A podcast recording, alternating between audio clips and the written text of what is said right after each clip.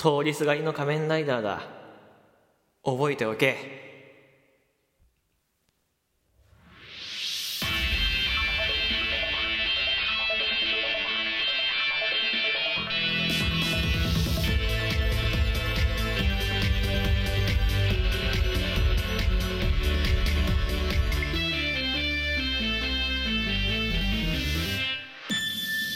旬のみんなのラジオ。あなたにヒーローをお届け。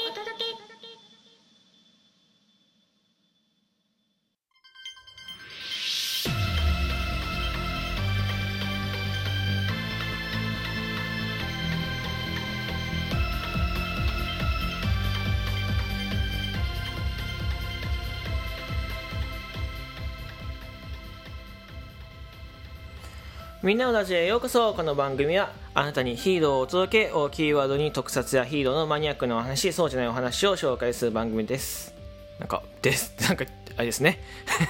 えーメインパーソナリティはしゅんです。よろしくお願いいたします。えーというわけで、まあ、甘噛みしてねいつも通りの入りで、えー とやってますけど今回はですね、まあ、冒頭で通りすがりの仮面ライダーだ覚えておけっていうねちょっとね、えー上からみたいな感じの言葉を、えー話しましたけど今回は仮面ライダーディケイドについてお話ししていこうかなと思っております。仮面ライダーディケイドですね、まあ、いわゆる平成、えー一期と言われるね仮面ライダー作品の中の10周年作品でございます。いわゆるこれも記念作品ですね。今えっ、とリバイスがまたこう50周年記念作品というところでピックアップされてますけど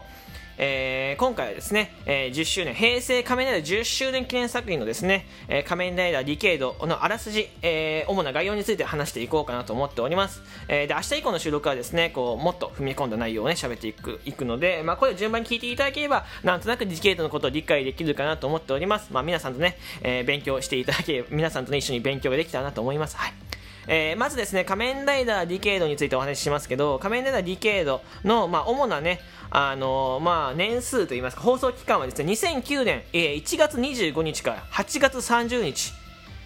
あれ？とね勘が鋭い方は今気づいたかもしれないですね。半年間なの？っていうお話なんです。そう半年間なんですねこの仮面ライダー。うん。まあ、なんで半年なの？っていうお話なんですけどこれに関してはちょっとまあ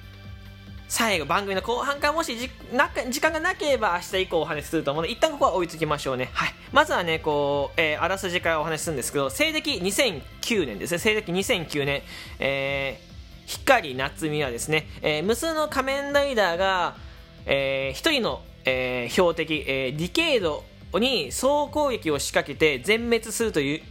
夢をですね繰り返し見てはうなされていました、でこう現実にね戻ったらいわゆる家業の光写真館に騒動している、まあ、角谷司という青年が、まあ、ちゃんと写真を撮らないとこの人はちゃんと写真を撮らないんだとね客から苦情を受けて、えーこのお客様へ謝罪をねこう司こう角谷司とするね、えー説教する毎日が続いているわけですよ日常では、うん、である日ですね、えー突如世界のあちこちで謎のオーロラとともに無数の怪人が現れ現れて人々を襲い始める、えーことが起きます、はい、で夏美と離れ離れになってですねこう角谷司はですね謎の青年紅渡るですね。この紅渡るっていう人が仮面ライダーキバディケイドの一つ前の作品の主人公なんですけど瀬戸康史君がやられてた、えー仮面ライダーキバなんですけど、えー、紅渡ると、えー接触し、えー自分が仮面ライ、えー自分がですねディケイドと呼ばれる仮面ライダーであることをこう知らされます、はい。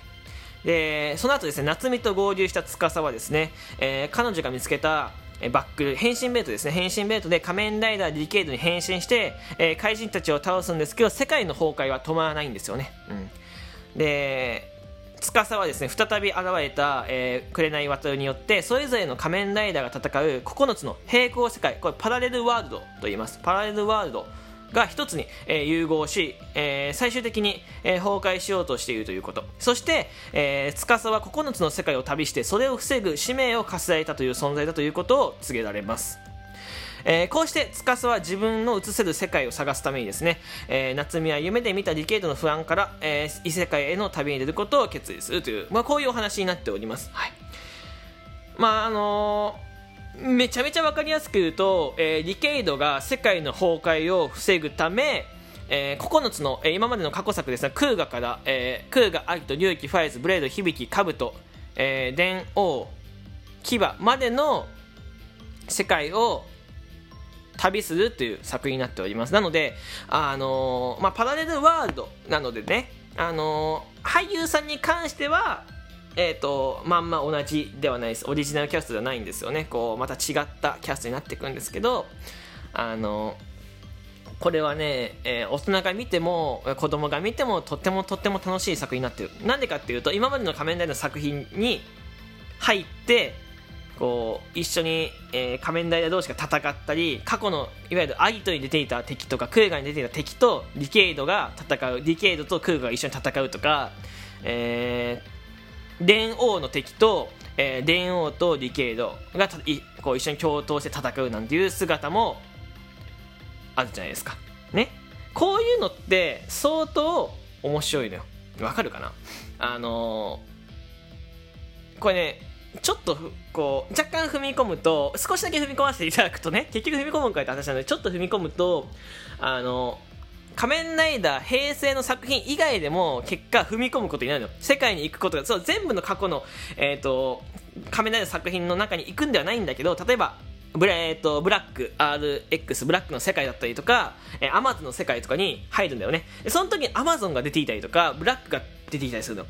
ね？でこれはねすごくこう大人昔のねこう仮面ライダー見てた方昭和作品を見てた方でもね、えー、ととても楽しむ内容になってるんじゃないかと思っております。であのプラスしてですねプラスしてあのさっき平行世界パラレルワールドって言ったのであのオリジナルキャストじゃないんですけどって言ったんですけどあのブラックに関してはですね南光太郎まんまなんですよね。これはちょっと謎だなと思ったんだけどまああれかなそのまあいろいろ設定なのかうんとうんまあパラレルワールドじゃなかったのかっていうところはまあちょっとおいおいまた僕は確認してあとご報告できたらなと思っております。今気づいたんだけどそうじゃなかったなと思って。はい。あで少し時間が余ったのでななんで半年かっていう、えーお話をしますね。なんで半年かっていうお話をするとあの普通仮面ライダー作品って1年を通してやるんですけどなんで半年かって言いますとあの仮面ライダーのその切り替え時期番組の切り替え時期を変えたかったんですよ。わかりますかね？言ってることわかりますか？大体今ねえー、と9月更新なんですよ。これリケードが9月更新になってて今までは9月更新はなかったんですよね。あまんま1年だったらこう1月とか更新だったんだけど、えー9月更新にしたかったらしいいろいろな関係上で、えーであとはそうねあのーまあそれがまあ主な半年の主な意味合い。あとはそのこれをきっかけに、えー仮面ライダーがん、えー仮面ライダーのカードゲームのガンバライドっていうあいわゆるアーケード100円入れて遊ぶゲームセンターにあるようなカードゲームがあるんですけどあのそれがね発売されたわけよ。でリケードってカカードをモチーフにしてるんですよ。いわゆるバーコード、えーマスクはバーコードマスクというか仮面、えーマスクと、まあ、全身が、まあ、バーコードをイメージした仮面ライダーでいわゆるカードで変身する仮面ライダーなんですけど、えーそこから取ってカードゲームというところで、えーそのいわゆる新しいゲームを出すための、えーちょっとこう商業チックな仮面ライダーではあるんですよね、はい。まあじゃあなんでいろんな世界に旅するんですか？えいろんな、まあ、いろんな世界に旅するんですかというかいろんな世界に旅してじゃあおもちゃとかの販売ってっていう話になってくるんですけどこれは皆さんの想像通りおもちゃとかの販売に関しては過去の作品もリメイクしておもちゃが販売されるというね。まちょっと在庫処分チックなね、えー仮面ライダーでございます。一見ねすごく面白そうな仮面ライダーなんだけどあのまあこう裏を見ると商業チックな、えー性質もあって二重で面白い仮面ライダーになっているのでよかったらですね、あのー次の収録も楽しみに、えーディケイドのお話、えー聞いてくれたら嬉しいです、えー番組で、えーまだまだお便り、えー提供希望券などなどお待ちしております、えーぜひですね皆様の、えーリアクションフォローもお願いいたします。えー、全てが励みになるのでこれからも応援をしていただける方はですね応援していただければとても嬉しいです、えーまだね僕のこと知らない方はこれから収録をたくさん聞いてライブ配信をね聞いてくださりえっ、となんだろう